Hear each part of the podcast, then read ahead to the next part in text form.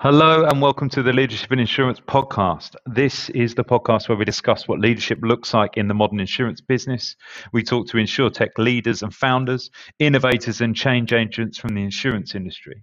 We also talk to thought leaders from outside the industry, such as organizational psychologists, performance coaches, and investment professionals. Anyone who can add value to the conversation on how to lead insurance businesses of the future.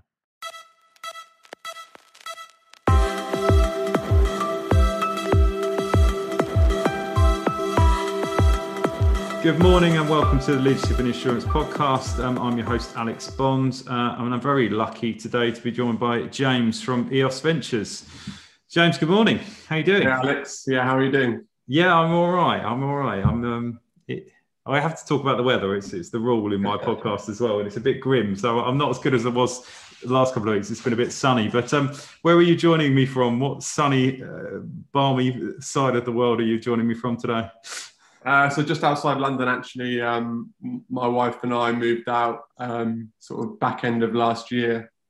Uh, so sort of joined uh, quite a lot of people, I think, who've moved out of the city and uh, try and get a bit more space and, and you know, been working from home now for, for almost a year. So uh, yeah, yeah. crazy. I know. I, I, I think we spoke before I joined the Exodus and moved to Brighton. So um, I don't know who's left in London nowadays, but we'll find out soon enough. But um, look, thanks for being a guest. I, I was I was talking about um, uh, Eos Ventures to someone the other day, and and and um, you know, you guys form a unique position in the sort of VC community. So um, I wondered if you might be kind enough to introduce um, Eos Ventures and, and what you guys do. Yeah, sure. So um, yeah, Eos is one of the first uh, global dedicated insurtech funds. So we saw an opportunity back in 2016 to launch a venture fund and essentially bridge the gap between the new emerging insurtech innovators and the insurance incumbents. Mm-hmm. And so we did that um, via a, a, venture capital vehicle, um, and we really focused on the sort of strategic side of, of the business. So I say we're strategic for a number of different reasons. I guess the first is that we only focus on insurtech or, or technology that has an application into the insurance industry. Um, secondly, the Eos investment team, and we're split between the US and the UK. I mean, all have complementary backgrounds, whether it's um, advisory, investment banking, venture capital investing, and, and as operators. Um, but the, the glue that holds us all together is our insurance knowledge, network, and experience globally. Um, and so then the third reason I say we're strategic is that all of the investors into our fund, you know, they're all from the insurance industry. So we're working with insurers and reinsurers in the UK, Europe, America, Canada, and Asia. So they've invested in us, I guess, first and foremost for a financial return like any other VC. Um, but we also have a very strong strategic working relationship with them. So we can act as their eyes and ears into the insurtech world. You know, we're complementary to any of their other ongoing investment in innovative um, projects um, that they may already have um, going. And we essentially act as an extension of their management team. So we can help them think through their innovation priorities. We can introduce them to our deal flow. We can introduce them to our portfolio. Um, and then equally, you know all of our portfolio companies you know have at least one commercial relationship with with one of our investors or our broader network. So we really are trying to bridge that gap between sort of the incumbents and, and, and working in partnership with the industry as well as investing in some of the sort of new emerging technologies that are driving value for the industry. Brilliant. Thank you. There's a man who's done a few uh, pitches uh, on that. Yeah. Probably um, sounds quite robotic. no, it's good, succinct, but like full. I like it. Um, yeah. uh, one thing that I wanted to kind of um, d- dig into a little bit is is how does that um, how does that relationship work with the kind of investors of the fund? So you're working with big insurance companies, for example, that have invested in the fund. Um, yeah. Do do some of them have their own internal innovation venture function? Do you, do you work in partnership with that? How does that sort of relationship work? Uh, yeah, absolutely. Uh, a, a, number of our LPs do have, um, you know, labs and various initiatives and chief innovation officers and chief digital officers. So they they definitely all have their own internal processes and and, and uh, initiatives. I'd say that how we engage with each of those is different from from investor to investor, and it's really down to how they want to engage with us. Um, you know, for some of them, it's just the regular monthly updates that they want to receive, um, and then sort of more ad hoc um, conversations and meetings on certain topics. You know, it could be telematics, for example. Mm. You know, what's going on globally in the telematics market? Who's doing what? You know, what technologies are out there? If we were to launch a product, what would it look like? So we, we do some ad hoc things like that. Mm-hmm. And then with some of them, we have more formal relationships around, um, you know, forming sort of innovation working groups where we're a little bit more embedded into their existing projects and, and almost act as a sounding board as they work through sort of different um, initiatives internally. Um, you know, that's great for us to build strong relationships with our investors. It's good for us to feedback what we're seeing in, in the insurtech market. And equally, when we're speaking to new startups and new portfolio companies, you know, having a good understanding of what's going on within our investor base, you know, we can then make those introductions um, that benefit both the portfolio and the investors from a strategic perspective.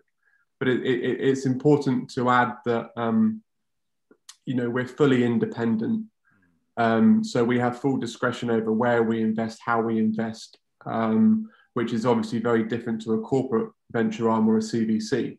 Yeah. So you know we like to think that we have the um, independence and you know free of conflicts from from a VC investing perspective, but we have the added benefit and value of having that strategic relationship as and when we may call on it um, as part of um, you know building these portfolio companies. Mm-hmm. It must be a massive USP to to companies that you know if you're pitching up against other other funds or you know other investment vehicles to have that kind of have that in your locker that you've got that's where the money comes from and, and you've got that kind of integration into those businesses. Is, is is that the sort of key thing that people kind of focus on when they yeah i, I, I think initially they appreciate that we understand the industry. Mm. uh, we understand the, the nuances of the insurance value chain and the, the products and the lines of business and customer demands and behaviors. So they're not having to explain the the proposition or the market opportunity in quite such detail mm. as as as they may have to do for a more gen- generalist or or um, you know a generic fund. So mm. I think they appreciate that in those early conversations, and and then equally, you know, all of the um, you know all of the startups that they want to work with investors that can help them in some way over and above just money and certainly the way that we like to work with our portfolio companies is helping them navigate the insurance industry, whether it's thinking about the product roadmap and you know what business model to pursue, all the way through to who are some of the strategic partners that you could go and speak to to help you launch um, you know new products in new markets or you know a lot of the time insurtechs are looking for capacity to launch their own MGAs you know we can help facilitate those introductions into our investors and to our wider network to help them to find that capacity. Mm-hmm. so i think and then as well with the, the the insurtechs that are focused on b2b software sales you know it's hard selling into these insurers. And so if we can help with you know even just one or two introductions um, into our network i think that that really helps the business. And i think the startups see the value in that and and personally, what what we really like to do actually is co-invest with other VCs. So, and and from a startup's perspective, they then get the best of both worlds. So, if we co-led around with a deep tech investor or a fintech investor that has got great experience of B2B SaaS sales, you know, we can bring the insurance knowledge and experience, and they can bring some of the SaaS experience, and, and that seems to be um, a great combination that, that's worked well with a few of our portfolio companies already. Yeah, yeah. So one thing, I you know, it, does that is that how you define smart money? But because the term smart money has been thrown around a lot, it's been a bit of a buzz phrase on this podcast. Um, but what does that mean to you? Is is it that kind of insurance knowledge, specialist knowledge of of the area that you're investing in? Yeah, I think I guess my my view of smart money is really an investor that brings more than just money. Mm-hmm. Um, So it could be an angel investor that spent 20 years in the industry um, or has been a founder and CEO themselves who is going to help you think through how to build the business, you know, what, how to think about product development.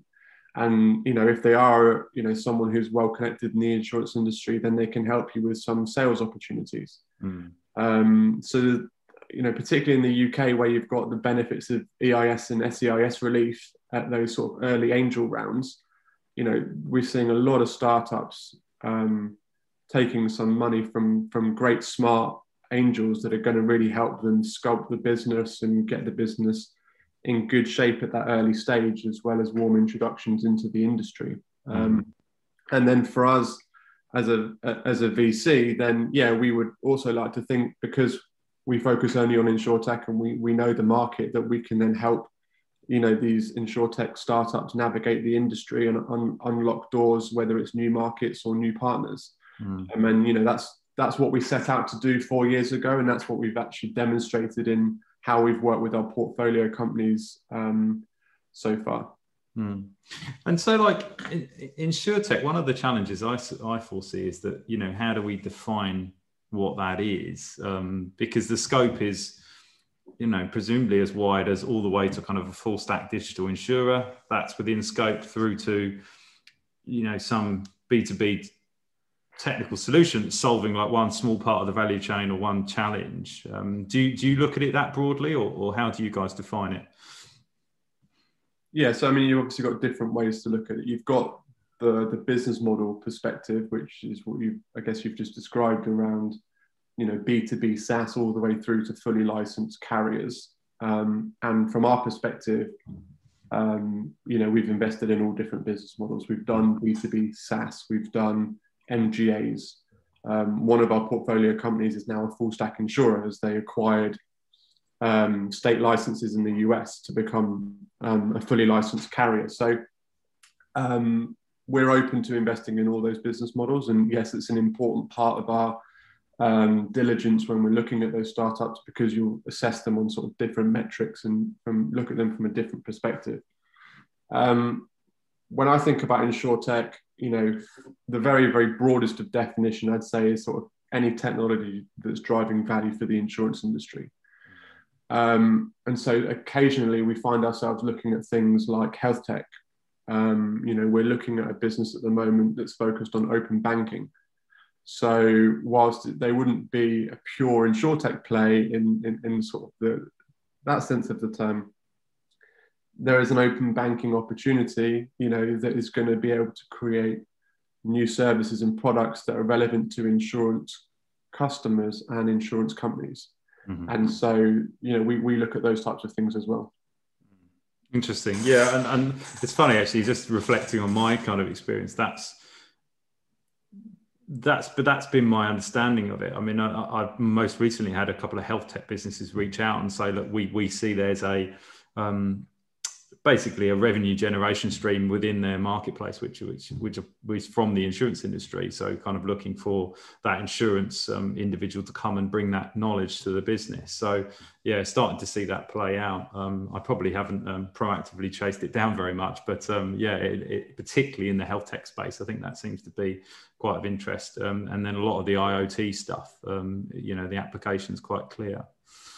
yeah, I would say there's a lot of adjacent businesses um, that are either sat on a wealth of data that's relevant to insurance companies but not currently being used by insurers. Mm-hmm. Um, but there's also then um, you know a whole host of businesses that have got a very loyal customer base and they see an opportunity to sell insurance to their customers alongside their other products and services. Mm. So you know you're already seeing that everyone's talking about it sort of in the last year or so embedded insurance. So you mm. see those types of opportunities arise where you're starting to deal with companies on the peripheral of, of, of what the sort of the, the insurtech definition is. And, Mm. Yeah, it's interesting. It's, it's, it's, sort of broadening the scope, um, particularly around the embedded model. Um, I'm really pleased you came on. The one, one of the things that, I, that comes up a lot in, in, in the interviews is, is you know, funding, challenges of funding, the scale of it. Um, um, but I think unless you've actually done that process as a, a, a you know a founder, um, and even someone that's kind of is a founder, they might not have gone through this process. Um, want to understand a little bit more about it. So um, I know that you said these kind of kind of one of the sort of one the same things, but what are the kind of most common things that people misconceive about the role of the VC, and, and maybe I'll roll it in as well. So, what what do people not know about the VC role? Like, um, so there's there's probably a, a couple of things to mention. Um, a, a, decent chunk of, of of, of an investor's time is spent on on networking and deal sourcing. So, you know, across across the Eos investment team you know, we probably on average speak to five new companies a week. Mm-hmm. And we've been doing that for the last four years. So that, that's a lot of companies that we've spoken to, we've spent time on, we've we've we've been pitched to. Mm-hmm. Um, and then, you know, to date we've made seven insurtech investments.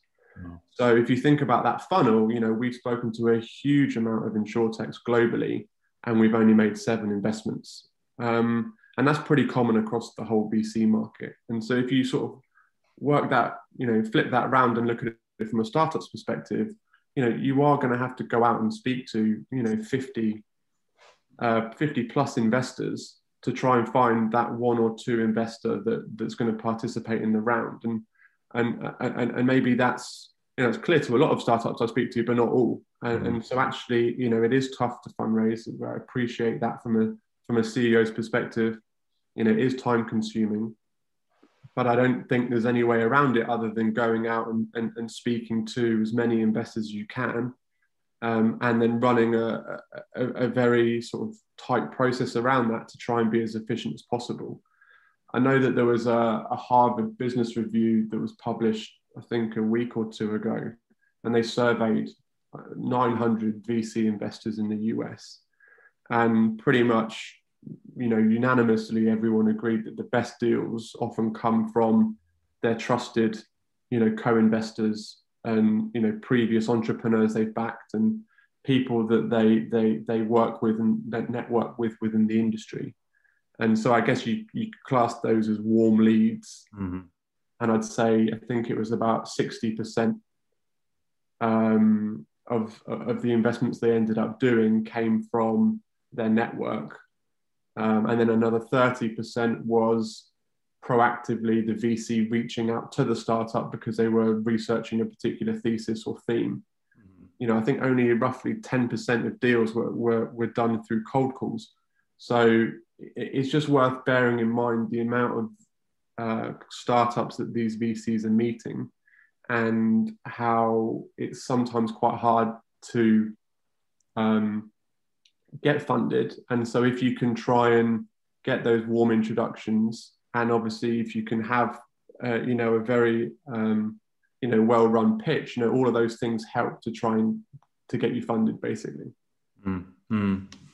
Yeah, yeah, I, I, was just thinking about that as we were going because it seems to be the same. It doesn't matter what industry you work in or what kind of process. You know, the best way to get a job is to get a warm referral from someone you know.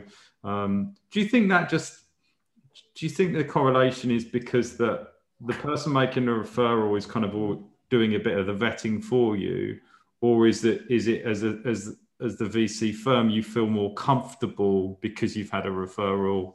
Um, yeah, I think it's the former. I think it's more the fact that it's a it's a vetted um, you know it, it's a vetted introduction from someone that you respect and know you know who who has you know a good perspective on the market mm. and you value their opinion and so if they're telling you that they've been working with a company and that you should take a look then you know you might um, you know take that obviously quite seriously and then you've got a few other people there that you can do reference calls with and validate the, the business model mm. um, so it, it's really sort of that that vetting process and that, that, filtering process that you get from from that network i'd say mm. It sounds it sounds more collaborative as a kind of community or or that, that as an industry than perhaps outwardly you might think it would be because imagine it's obviously competitive as well but is is is there sort of probably more collaboration than we expect I mean, it is, yeah, it is competitive for sure. Um, and, you know, just in the last couple of weeks, you know, we've been involved in a process where a company received four term sheets. So, like, it, there are definitely those competitive deals that you have to then um, position yourselves to try and be the investor that ends up being selected to work with the startup. Mm. Um, but I, I find generally like other venture capital investors are willing to sort of share ideas, um, regularly catch up, look at things together, and and that's mainly because you know there are only a very few dedicated insurtech funds, and you know we have relationships with most of them, so we have a good working relationship with them. But just more broadly, sort of the larger VC community who are more generalists and more tech focused, even more reason to have a working relationship with them because we're complementary. Mm. And and equally, it's, it, it can be quite rare for one VC to take the full round. So if a company's raising 10 million, um, you know, typically what I see is it's a syndicate of investors rather than a one investor. And so again, that lends itself to, you know, bringing in VCs that you've worked with before, you know, that could help and, and the lead investor sort of taking charge of, of, of bringing that syndicate together um, for the for the benefit of the company, really, because the company then gets you know two or three investors around the table who all complementary skill sets and, and, and backgrounds. It's going to help the business grow. Mm-hmm. Sounds like the Lloyd's market, subscription market. It's a, similar, similar structure. Um, also on the, on the fundraising piece, you know, VC funds have to go through that as well. You know, when we raised our first fund, you know, we had to speak to a, a huge amount of investors um, just to get the fund launched. So, you know, we we know the pain in the process from from our own perspectives as well as um, you know from from the startups perspectives. Hmm. What's the what's what's within your sort of appetite? What do, what, what is what's the Eos sweet spot? What does that look like in terms of kind of what stage you want to come in? What size of investment do you like to make? Um, as yeah, as, as, as transparent as you can be. I, I don't know what. yeah, yeah, yeah. Um, well, our sweet spot is Series A. Um, and so that's sort of really a check for sort of two to five million dollars. Mm-hmm. Um, you know, we, we can write larger checks, and we have done. Um, we can write smaller checks, and we have done, and, and so we we can sort of go one um, one round higher or lower than that sweet spot. But really, what we're looking for is a business that has got uh, a strong team in place. You know, has demonstrated some product market fit and some traction. Mm-hmm. Um, and you know we feel like they're at an inflection point that if we came in as investors you know we could be additive to what the business is already doing and help scale that business you know faster so you know for example if they've got you know five to ten customers already um, you know that is a point at which we could invest to then help take the business to the next 20 30 customers yeah. um, the earlier companies that are still doing sort of the first one or two pilots or still trying to, you know, really find that product market fit, you know, we have gone early at that stage, but I wouldn't say it's really our sweet spot. And I think that, um, particularly in the UK as well, that you know the, the, the seed funds and the the angel investors sort of really do those early rounds, and then we can then come in and do a sort of larger Series A. Hmm.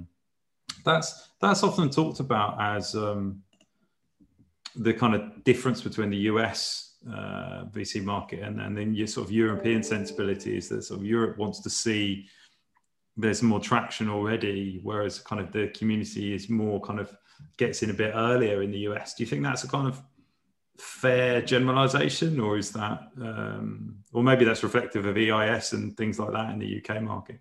No, I think I think it's fair. I think that um, you know. Uh, a big, yeah, I'd say like a Series A in the US. You know, you can end up getting sort of quite large numbers, um, and and still have very little traction. Whereas I think in in in, in Europe, um, you know, you, you, need to see that traction really for that Series A. Um, so I, I would agree with that. And then you know, other people, you know, different investors have got different definitions of Series A and what they want to see. And I get asked quite often, you know what what's the right number to come back to you and have a conversation with you around my series a you know is it 1 million arr um, and what what i sort of tend to say to startups is that you, a VC might tell you it's 1 million of ARR, but when you go back to them with 1 million of ARR, they might say, oh, it's two. You know, for, for us, we don't really have like a set revenue number to hit before we, you know, before we will invest. You know, what we're really looking for is a business that's been able to demonstrate that they've moved away from the pilot phase and into sort of straight full production and full contracts. Um, and being able to show development from those early pilots into full production multi-year contracts if it's a SaaS business. Mm. Um, and, and, basically being able to demonstrate that you've taken the business forward and you've got a repeatable sales model and a product that is driving value for, for, for the customers. Mm. The, the challenge that I always find is that a lot of insurtechs find it easy-ish to find the five, the first five early adopters, and they can be quite big names, like quite big logos within the industry. Um, and you know they, they they will be working on particular you know specific pilots, which is great. What's really really challenging is taking those first five early adopters and then growing it to a customer base of 15. Mm. So and, and, actually a lot of businesses have come unstuck in the past um, where they've gone out and raised a lot of money at quite a high valuation off the back of these sort of first five early adopters because they're great logos. Um, but the business and the startup has then struggled to continue that momentum of traction and hasn't been able to grow into the valuation that they raised at.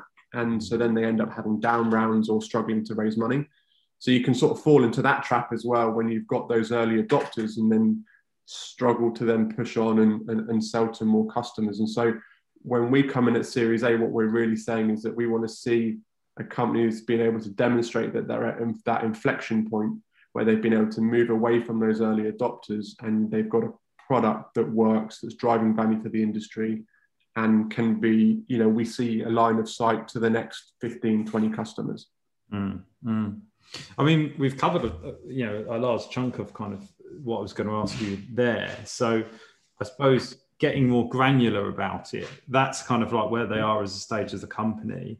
But I get asked this a lot because I think um, I've got my phrase that I like to use that I think every insurance professional I speak to thinks they've got one good tech in them, like everyone's got one good book. Um, but we get to this pitch point and everyone's like, I don't know what to put in a pitch. Um, so what I suppose we could we could mash them together at your suggestion. Because you, you, you, said like I said what makes a good pitch? And you were like it's kind of what makes a bad one is just as important. So it'd be good to kind of get into a bit more detail because I think you've covered off like, where they need to be company wise but yeah what makes a good pitch? What are you looking for? If someone gets their their 5 10 20 minutes I don't know what they get with you these days but um, uh, what makes a good one? Um, I mean, you've got to hit all of the key points around team, product, market, those, you know, the usual stuff that that that, that most people will say goes in a pitch. I guess to be more specific, you know, we we really spend a lot of time thinking about the team. Mm. Um, and you know what is the manager and, and not just the ceo as well you know the, the whole management team because at the, in the early stages there tends to be maybe one ceo that does you know wears five different hats and over time, you have to hire great talent, as you know, to to take off to take the burden away from the CEO and keep the business moving forward. So we really like to understand um, what the team composition looks like, and, and on the pitch, it's great to have some of those senior members of the team on pitching their particular and relevant parts of the business. Mm-hmm. Um, I think it's quite easy with a pitch to get bogged down in the detail and really focus on the product and the market opportunity. But you know, we really like to think and spend a bit of time talking to the team, you know, understanding their experience, whether it's, you know, more weighted towards insurance, whether it's more weighted towards tech. Are they a first time CEO? You know, have they done this before? Um, is the team complementary? Is it a team that we think that we could work with over the, the long time, the long relationship we'll have as part of an investment? Um, so it's really an opportunity for the startup to show sort of the strength and depth in the team. Mm-hmm. Um, and what we're asking ourselves from an investor perspective on the other side of the fence is um, you know, the, the answer to the question really is, um, you know, why why is this the right team, and and will they be able to execute on the plan and be successful? Mm. Um, and I guess to flip that round, you know, what um, what do people do um, wrong in a pitch is is sometimes the CEO will let others pitch, and and and that's great to like hear other people in the team, but it's really important for us to understand the CEO's vision, their aspirations, the way they think about culture, the way they think about business building. You know, they're ultimately responsible for the success of the company. Um, so we don't really like it too much when the CEO shies away from presenting their own business, but absolutely love it when it's sort of shared around the management team. Mm. Um, the other thing I'd say is sort of just preparation. You know, some of the best pitches we see, you know, they've got the right people on the call. Everyone knows the key points to cover. They've rehearsed it. They use slides to where they need to to make a point, but don't overuse slides. You know, so a lot of them are prepared FAQ documents that can be sent after the pitch because a lot of investors have similar questions. Um, so I really think being completely prepared, knowing who's saying what, hitting all of the key points, you know, you think that was obvious, but actually it's quite refreshing when you see a startup that just nails it, covers everything, well prepared, you know, hand off between them very, very swiftly and cover all the key points. Um, and you know that's an engaging pitch you know that's a, a memorable pitch and given like i said at the start we speak to five to ten companies a week you know that's sort of really what you want to be leaving the investor with is that is that memory of, of, of the strong pitch mm. Um, mm. so then i think that's an important part in the team that's i think that's really interesting because you know i think your phrase just then like nailed it because i think we we say things obviously So so it'd be the same as me. I, I think when I'm telling people about the interview process, I sometimes uh, you know you you sit on the balance of going, am I stating the obvious to people that are quite senior? But the reality is, you know, it's not always obvious, and it and it doesn't even if it is doesn't mean people are prepared for it because they're nervous and it means a lot to them and there's a lot of stake. So I think there's um I think there's I think there's a value in pointing that out and being rehearsed. Um, but I'm surprised how much of the focus is on people. You know, like most of what you said really was like having the right team, having the right people. Um, so it, is that the priority over? You know, the, could you have a great product or service that's just got the wrong people, and therefore for you that this just is never going to work? Have you seen that? Yeah, yeah, yeah, for sure. I think certainly the earlier you invest you know, team is is fundamental to the success of the business. You know, they have to be able to execute on the plan. Mm. They have to be the face of the company, going speaking to customers. You know, keeping the team happy. You know, making sure the part. You know, you're working with the right partners, keeping all areas of the business moving forward. Mm. Um, you know, a lot of the time we see businesses that that have got a great product. You know, makes a lot of sense on paper, but maybe they just don't have the team in place to, to be able to execute. Um, equally, if you invest in a very, very strong management team, um, you know, they might have to pivot three times. They might have to change the product. They might have some setbacks. And that's pretty much always going to happen when you're investing in startups. So if you have a strong team that is able to adapt to those changing um, dynamics, you know, you, you've got a far greater chance of them being successful and executing on a plan than, than a team that, that maybe isn't as strong. So yeah, I'd, I'd say team is, is a very important factor in in um, in our assessment of an investment at an early stage. Mm. And so on the team front, um, is there something? Is there a theme of skill sets, people, roles that that that the startups tend to lack? The ones that you think are kind of whether even whether you fund them or not, I suppose, you know, because is this is there a theme there? Um, you know, we, we we typically like to see a blend because we only focus on insurtech. You know, we hmm. typically like to see a blend of of insurance experience and you know entrepreneurial and tech experience. You know, people who know what it's like to work in a team of ten mm. and grow it to a team of hundred um, you know, know how to build scalable products and technology um, but then also people who understand the insurance industry, you know, speak the language of their customers, understand how underwriters will be thinking about using their product. You know, think about um, how insurers are going to be thinking about partnering with them from a capacity perspective. So having that blend of insurance and tech experience, I think is very important. Mm-hmm. Um, you know, we, we will invest in first time founders, um, you know, and we have done where we've seen potential and we've seen, you know, a, a very, very strong team. Um, but equally, if, if, if there's a company that's you know, founder that's been there and been successful and had two exits before, then obviously that, you know, and they've, they've demonstrated that they've been able to scale businesses in the past. They know what it takes to, to build these businesses.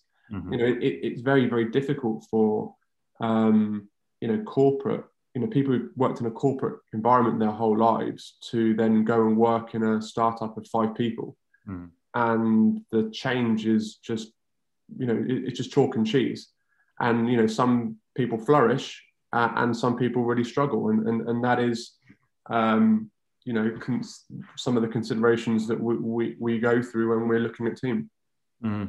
Mm.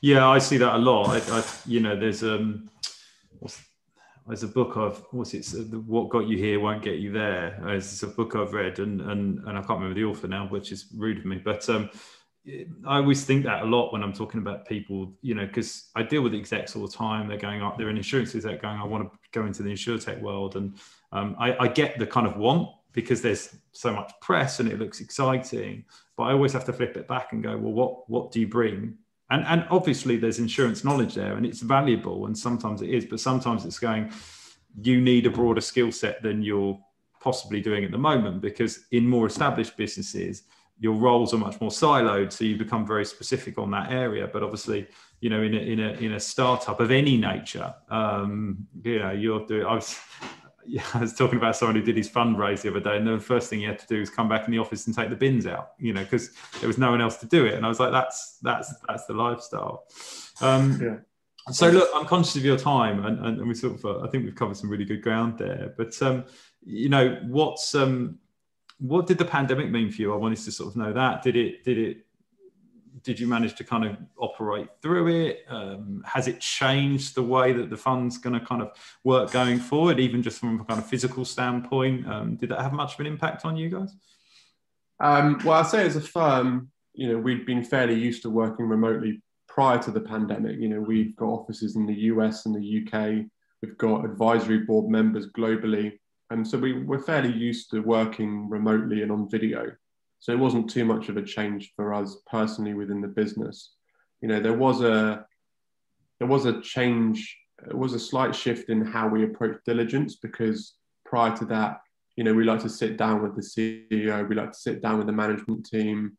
You know, we like to do a number of different sessions talking through different elements of the business. Mm. You know, even in a social setting, it's great to go out for dinner and, and, and you know have that build that more informal relationship as well so there, there was definitely a shift of how do we how do we continue to to have that type of uh, rigor in our diligence process without actually meeting someone face to face there was a bit of uh, figuring out at the start of the pandemic and you know we've done deals um, you know during the pandemic and we've we've actually found that video actually allows you to maybe have more sessions than you previously did face to face yeah. You can speak to more people within the business. You can do more reference calls. And so you know, we, we may have actually ended up having more conversations with the management teams than we did previously, albeit not being able to have that sort of face-to-face interaction and maybe that more informal interaction that that we've obviously had to, um, you know, ch- change our approach to. Mm. I, I, read sorry on the Harvard Business Review yesterday actually, and it was a report about communication, effective communication, and and if you see, you know, your VC whether they're pitching or on board as part of the same team, they were saying effectively communi- effective communication face to face was was basically as effective on Zoom or you know any video call as long as it was kind of closer to one to one than one to many. Um, uh, you know, it was just as good as face to face, which I thought was really interesting because uh, one thing that I've learned is that we're getting we're getting better. I think the skills, everyone's getting better skills at kind of doing the kind of video call. But uh, that's what I was interested in to see if it kind of made you guys deal shy, but obviously not. Um, you know, because it's uh, it just changes you because it changed my process, it changed my interviewing process. So I imagine it would change yours.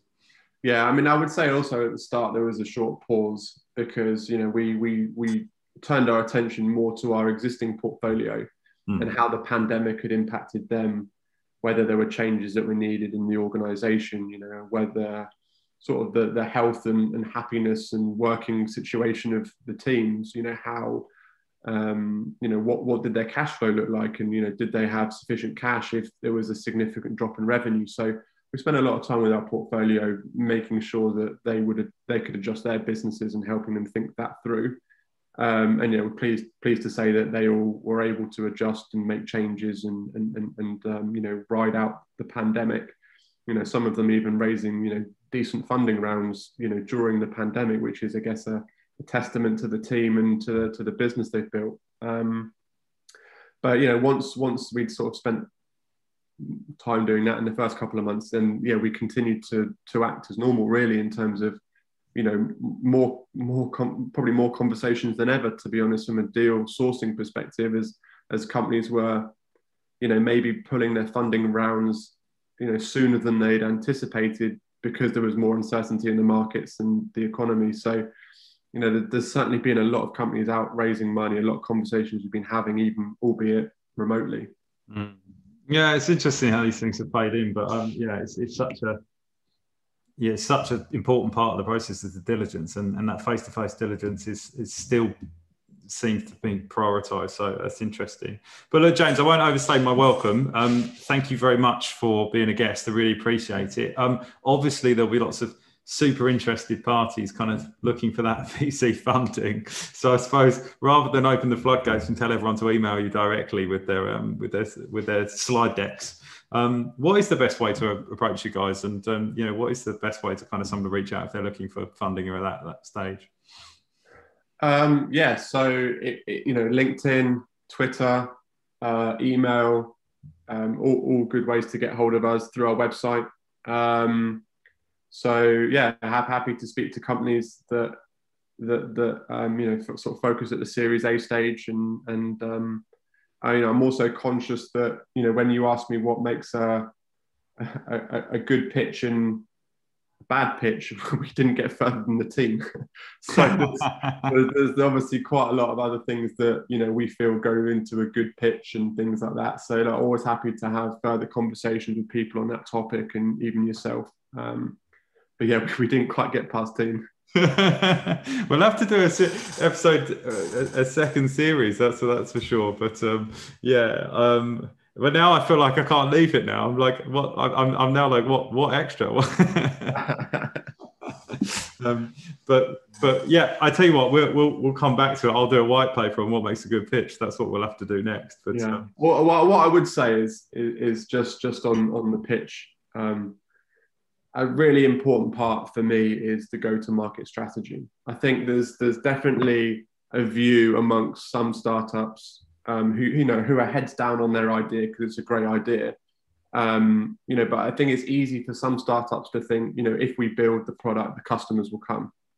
And you think you can ask any B2B SaaS business, you know, trying to sell into the insurance industry, and they'll tell you how hard it is, how you need to find the right sponsor, then you need to navigate the large organizations, then your sponsor leaves, and then all of a sudden the sales cycle is 18 months. So, mm-hmm. um, having a really clear idea on that go to market strategy, even if you've got the best products in the world, how do you get it in the market? How do you scale and grow? Mm. Um, you know, they are really important questions to answer. Um, and the businesses that have got maybe different you know different channels to market whether it be direct whether it be through channel partners whether it be through affinity partners who really know what it takes to scale the business. You know they're the pitches that that are refreshing and well thought through and and you know and, and quite often are answered quite badly. Mm. um, and it goes back to my point is that you can find those first five early adopters but how do you really scale? How do you go to market? How do you get to the next 15 customers mm. that that is what I think you know startups should um, you know, really try and nail and think through and have a clear view on, in in their mind as to how how they how they how they get the business uh, scaling. I mean that makes sense because I think you know reflecting on my work, like the, most of my assignments in the insurtech space are in you know, chief revenue officers or head of sales or you know whatever they want to term it. But it's it's building that strategy of how how do you sell and get that product out there. Um, I think I think usually because the founders are based, it's building something around a tech, or or you know, so it's generally kind of focused the people that deliver that tech solution. Um, yeah. Everyone everyone expects to be Atlassian and they don't have to have a sales team and it's going to go out there. But because um, sales tends to be business development seems to be the sort of dirty word. It's like the bit that people don't want to do. But um, um, uh, I don't know. I think there's culturally something against kind of that that part of the process but you you need people to kind of sell it. You need that marketing and, and sales yeah. piece. Yeah absolutely. And and and um you know what i always find helps in that process is that if you've built a product that is driving value for the industry and you are driving value for your early adopters you know that is really the sales pitch you know. And and and i guess the general rule of thumb is sort of how we think about it how others think about it in the market is that you know, if you want someone to pay a million dollars a year in licensing fees for your platform, they really have to see, you know, up to a 10x in in, in value. And mm-hmm. so what what I think startups need to be doing at those early pilot phases is actually demonstrating the tangible value that their product delivers to the end consumer or to the to, to the insurance company and then that then gets threaded into the sales message and pitch to the other customers in that this is the value that we expect to drive from our platform. Um, all of that helps with the sales process. And i think that it, i don't see enough startups really being able to articulate and demonstrate that value uh, and threading that into their sales process. Mm. Mm. It's, yeah, it's, it writes itself, right? You're you're writing your own. You're, you're... Yeah, I think that's when you turn a meeting you have with an insurer from like a uh, oh that, that was a really interesting conversation. You know, that's a nice to have insurtech platform. You, you turn it from a nice to have to a must have. You know, this you know you need to have the customer walking out the room being like, we need to work with these guys because they're going to transform X Y Z you know they're going to deliver this much value. It's going to move the needle for us. It's going to create competitive advantage versus our competitors. Um, the startups need to be getting in those rooms and having those conversations around sales and getting turning interest into cash basically.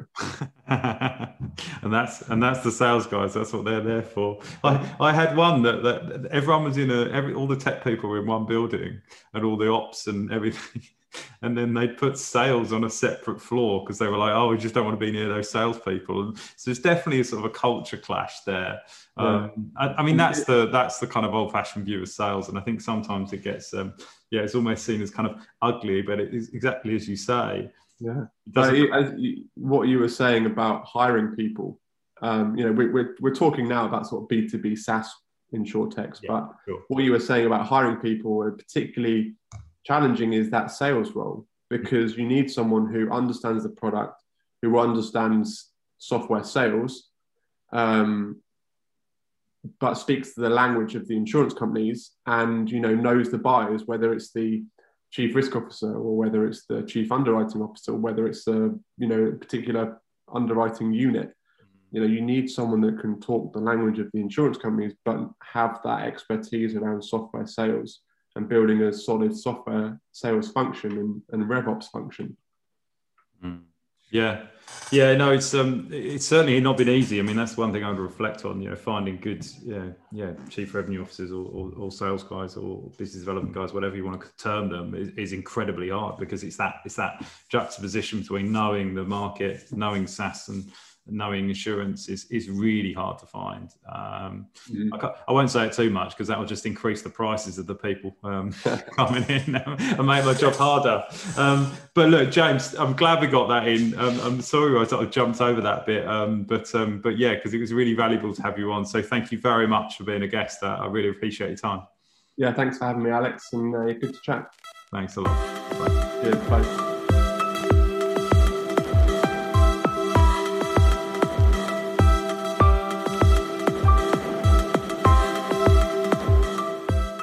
As always, this podcast is brought to you by FinPro Search Partners, often simply known as FinPro. FinPro is an executive recruitment business working in the insurance and insurtech space on an international basis. If you would like to find out more about FinPro, please visit our website www.wearefinpro.com or our FinPro company page on LinkedIn. I've been your host, Alex Bond, and I would personally love to connect with anyone who is interested in the changing world of insurance. So feel free to reach out to me directly, um, either on LinkedIn or via my email at alex at wearefinpro.com. I hope you enjoyed the podcast, and I hope to see you back next week. Thank you.